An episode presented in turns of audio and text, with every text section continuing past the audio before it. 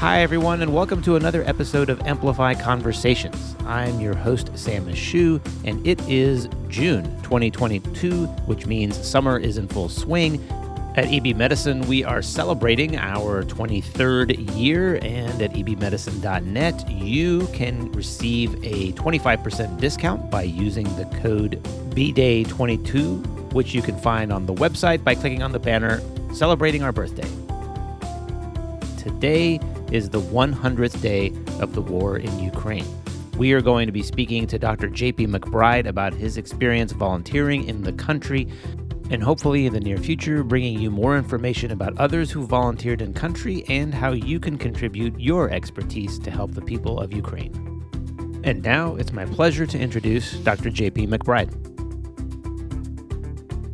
My name is JP McBryde. I am emergency medicine doc, 29 years now.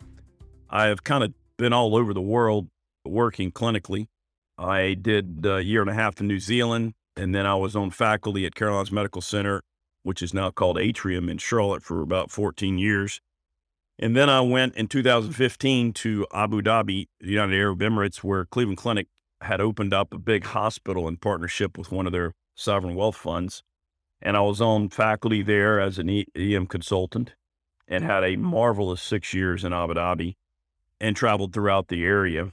And then when I, I just returned in October of 2021, and I had been involved with Med Global more from, um, you know, exchanging ideas. The, you know, they had done a lot of work with the Rohingya refugee crisis. And I did not go over there, but I had two of my friends from Abu Dhabi who ended up volunteering there and just did a, a wonderful job and had a wonderful experience. So I had been in touch with them and I got involved with Ukraine because I had emailed them, and and right now in my career, I've got some free time and, and bandwidth to to do something like that the last minute, and it came together within about four days, and we ended up in Lviv, and it was great. It was pretty easy to get there. We flew through uh, Warsaw and had a, a van pick us up and take us across the border, which was an interesting experience because you can imagine the border is a mess, but Lviv was uh, it was just marvelous European city. Cobblestone streets,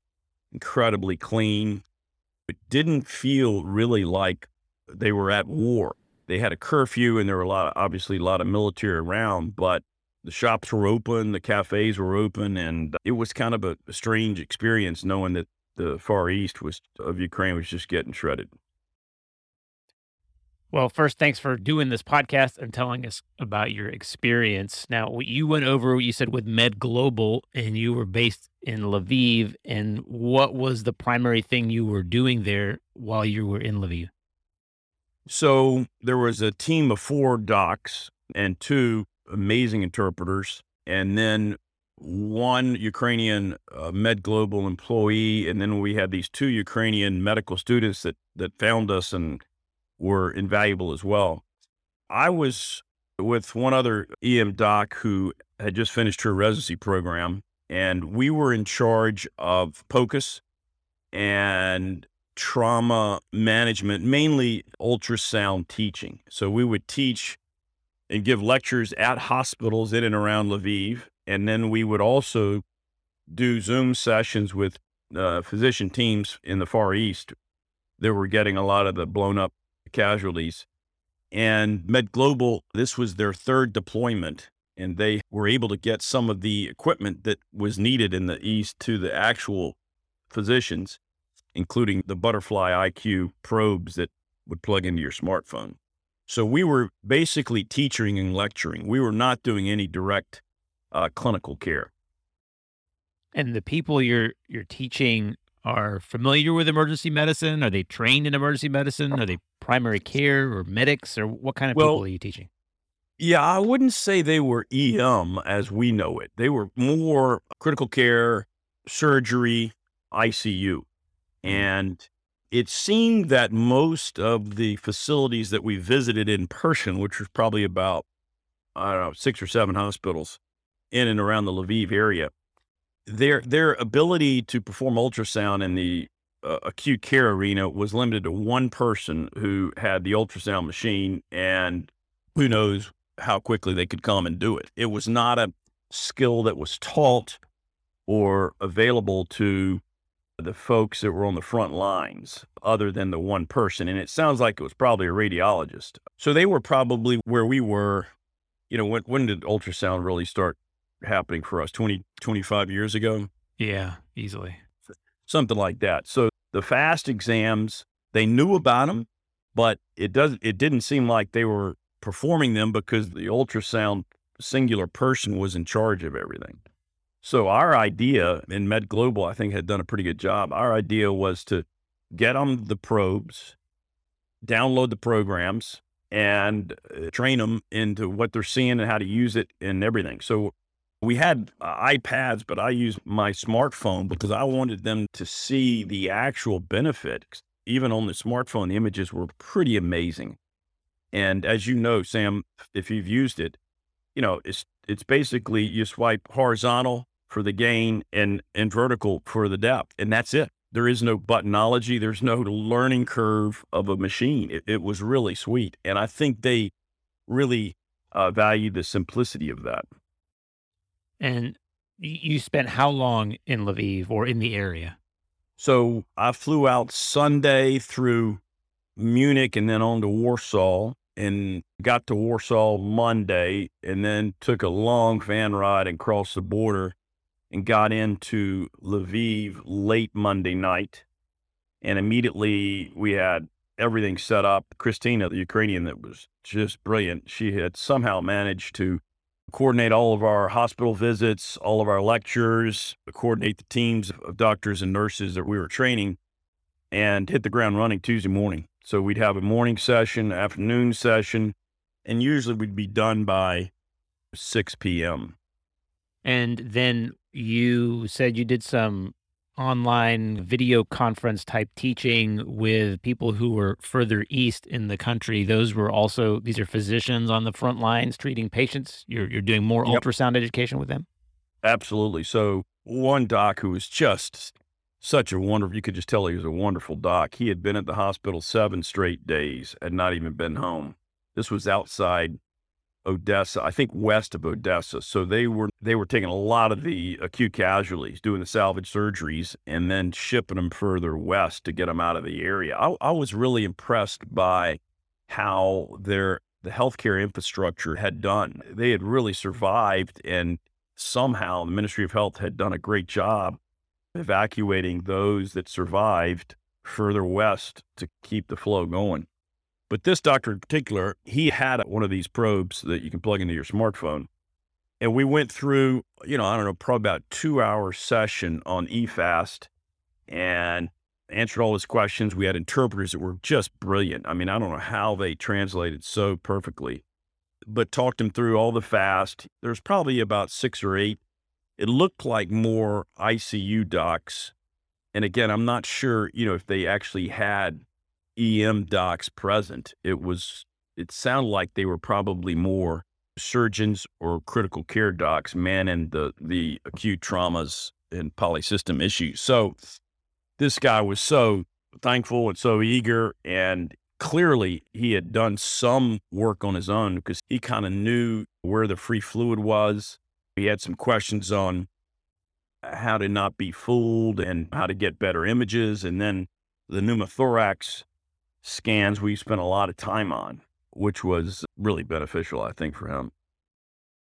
And he was able to then take that and just translate it directly to patient care immediately. Did you have more contact with him at all? Yeah. So he was. So he had one of these probes, and I think he, he's one of those go getter docs that would, he probably went and scanned everybody in the ICU. We did review some cardiac stuff as well, so it wasn't just EFAST trauma.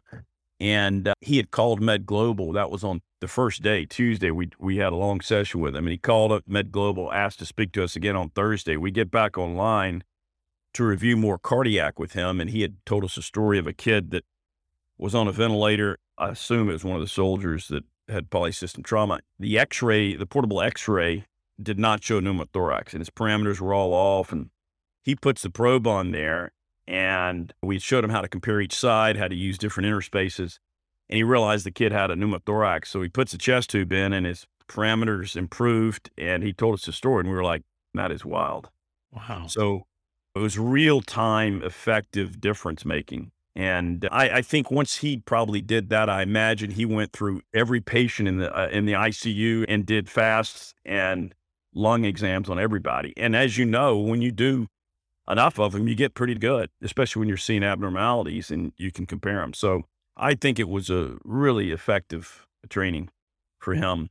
Um, and even our surgical colleagues did a lot of disaster management. So they presented scenarios to these hospitals in and around Lviv. Okay, you've got 50 people blown up. Do you have your black, red, green, uh, yellow tags? Do you understand your triage person in that setting has to be your best? And they did these big, huge, actual patient, you know, actors that that were representing the the, the injured. So it was, I think it was pretty pretty darn effective. And then, of course, the question is going forward, depending on how long this evilness lasts, how do you continue to be effective with what you're trying to accomplish? That's what they're wrestling with now, I think. Yeah, this sounds almost like uh, an ATLS education with ultrasound incorporated that you were over there doing, like a mass casualty kind of education course. Yep, I, I, that's absolutely true. I think it was that. And their infrastructure, like we went into those hospitals and it was probably, I mean, they didn't have the equipment. Their main kind of triage bay was pretty sparse. So if you could teach mass acute disaster and polysystem trauma to everybody there, that would be the most effective. Putting an ATLS course in there would be difficult, but piecemealing it like this, I think was probably the right play. Did you get a sense for what their healthcare system is like over there? I mean, how comparable is it to say what we have in the U.S. or even in some of the European countries? Yeah, my sense was, and I asked the two medical students who were both Ukrainian and they had been through COVID. They had not been in school. Everything had been online like most of the world. So they were so thankful to get out and get real life experience in these hospitals and see what we we're doing. My sense was it is probably not up to Western or North American standards in the sense that they don't have the equipment, they don't have the technology. They do have, I felt, phenomenal physicians. I thought they were really, really amazing. And they were able to do all sorts of, you know, complicated stuff. And we saw a lot of folks with X-Fix all over the place. We saw amputated limbs in soldiers that had survived. So clearly they were able to do what needed to be done, but they didn't have the deep resources that that we would be used to. And then on your team, you mentioned translators. So these are medical translators, or did, was there a struggle in the the medical lingo as you were trying to teach? How did that work? Yeah, Sam, it was wild. No, there was not a struggle. They were not medically trained. They were both probably 45, 50 year old women who just, I mean, their English was impeccable, better than mine. It was really amazing. And even like when we talk about stratosphere sign, I'd, I'd hesitate and somehow they explain that as mm. you're watching the video.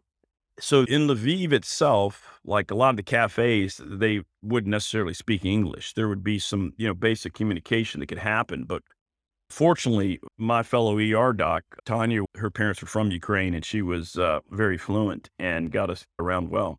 So it wasn't as much of a struggle in the lecturing and teaching as I thought it was going to be. Even in our Hispanic population, sometimes just in, in the actual room with the interpreter and the patient, it, it seems to disconnect. But I, I was incredibly impressed with our interpreters. And then your personal safety was okay in that region where you were? Yes. So Lviv is about oh, an hour from the border with Poland. Now, they had taken some hits, but I didn't see any damage. And then Tuesday night, our second night there, apparently Russia had lobbed some missiles at an electrical grid on the outside of Lviv. I didn't hear anything, but we had sirens go off almost every single day, and and they had uh, bomb shelters almost in every facility. I don't know if that was left over from 1944, 45, or, or it was not new by any means. I I went down there just to look at it. I didn't actually go down there when these sirens went off because they were going off fairly frequently. But I felt very safe. I think I mentioned to you this Lviv itself, the, the, the city was fairly normal in, in, many respects. And I think that was a, a surreal kind of experience for the citizens there because they knew everybody in the Far East were, were getting clobbered. I've never met a, a more proud, determined, focused, and pissed off people and they may I, I don't know Ukrainian history or, or, Eastern European history that well, but I don't know if they've they've ever been as united as they are now. And I think you know I'm not a, a politician, but I can't imagine a bigger mistake being made than what Putin has done. He has really unified that country, and I told uh, a lot of folks back here in North Carolina that if he thinks he's going to win, he's going to have to murder 45 million people, which mm-hmm. is the entire country. We met this young kid who had opened up this IDP, internally displaced people center. And I, he takes me in the back, just a really energetic kid. He was in his early 20s. And he takes me upstairs, and these elderly women, Ukrainian women, are on these wooden stools in front of this big frame making camo netting that they're shipping east. And they've shredded up all these t shirts, tie dyed them to all these different shades of green and brown. And they were teaching like strangely, a lot of the Far East uh, refugees that got out and got to the West, some of them didn't speak Ukrainian. They only spoke Russian. And so hmm. now there were uh, embarrassed, I guess you could say, because they didn't have Ukrainian language, even though they were Ukrainian citizens. So they were then trying to t- teach them a crash course of Ukrainian as they were displaced in their own country and, and not speaking the native language of their own country. That was really strange. And I don't know, I, I just got the sense that they were so thankful for the world support. I think they were probably a little surprised. The two medical students, they were asking me why isn't United States or you know Western Europe doing even more? Mm-hmm. And I gave them the big picture of nuclear war risk. And I mean, it's a fine line that, that Western Europe and, and North America is walking. And you can't send boots on the ground to, to shoot at soldiers because then what's the next step? So it was, uh, and I think they got that. I think they understood, but man, what a mess. What, what an absolute tragedy and mess. It's, well, as listeners to this podcast start to think about ways that they can help. So, with this company, you went physically over there to teach, but while you were in country, you were also teaching virtually. Is that something that they're going to expand? Could virtual teaching occur even from the US without having to travel all the way over there and, and dedicate that time for travel? Right. I mean, I think that's the question. I, I, I, would say Med Global, and I, I mean, I have no affiliation or, or you know, conflict of interest with them. They're a wonderful organization. I think they're looking at that. And I'm sure these other humanitarian organizations are also looking at it. Do you need to be personally in country to do the virtual teaching? Maybe not. Or do you need to be closer to where the tragedy is unfolding further east, which of course increases your security risk? Hmm. I think there are certainly abilities with the internet and uh, global connections to do teaching, lecturing online and even 12 time zones or whatever we are, or nine time zones. There is something, as you know, Sam, about being in front of somebody. And these docs, when I had my phone out, I, I, I was able to take their hand and show them exactly the, you know, a panorenal view and push their hand down or, or whatever. So there's there's obviously benefit to that, but depending on how long this goes on, I think that's what a lot of the big organizations are probably looking at. You know, can we make a difference without being in country hmm. and going through those logistics? And when you were doing the video conferencing portion of it, not the live in person training, the the connections were stable, pretty good, or yeah. what are they relying on over there? That that's a great question. I don't know. We had no problems. We had no interference. Our Wi-Fi in this little uh, the quaint little hotel we stayed at in downtown Lviv was great, phenomenal. And the connection on their end outside Odessa was also amazing. They did a great job with it and there wasn't a problem. Absolutely Good. zero problem. Good. Are you going back? They were talking about going back again in June. I would go back in a heartbeat if they needed me to. I, again, during our debrief, I think the the critical question is, can you be effective or not? Just going there to go there is not going to be helpful. So I think they're assessing that right now in, in the leadership structure in Med Global and, and probably a lot of the other aid organizations how can people help? You mentioned something about that. I don't think you have to go there. And I don't even think you have to give a lot of money. Certainly, you can donate to these wonderful organizations. And there are a bunch of them out there that are effectively using their dollars. Some, I'm sure, are not. But the bigger picture to me, Sam, is you just, if you give a damn and you read about it and you're, you care about it and you do whatever you can, you send them your thoughts, your prayers, your karma, whatever it is you, you put out there. And you know, this is to me a, a kind of a, a microcosm of good versus evil. And Ukrainians are the good and, and Putin is evil. And what he has unleashed is beyond horrible. And I think if you care, that is part of the big cosmic flow of good versus bad. So if you have the money to to give, yeah, I think Med Global, I think it's rated pretty high. You definitely should research it and figure out what what you want your money to go to. I think in a, when a, in a country like Ukraine that doesn't have everything, how effective and creative and resourceful they are with their limited resources is something that's really, uh, it's just beyond cool. And here we are in the United States with everything. And we, all we do is bicker and, and, and moan about each other. And yet they've got so much less and they're so united. It was really refreshing and uplifting to feel that unity in a country like that. That's wonderful. One last question. So you were the you were an, obviously an emergency medicine physician on the trip. There were other specialists with you. You mentioned there was some people trained in trauma surgery as well who who went with you. Yeah. So there was uh, four of our docs on the team, two surgeons and two ER. I was the oldest by far. I'm 58. My other ER doc, she had just finished her residency program, I think a year ago. The trauma surgeon was probably in his late 30s, great guy. And then uh, the other surgeon was in her, I think, final year of uh, residency in surgery. And they did a lot more of the patient flow, disaster management, triage stuff, while we focused more on the POCUS and the actual ultrasound training. Yeah.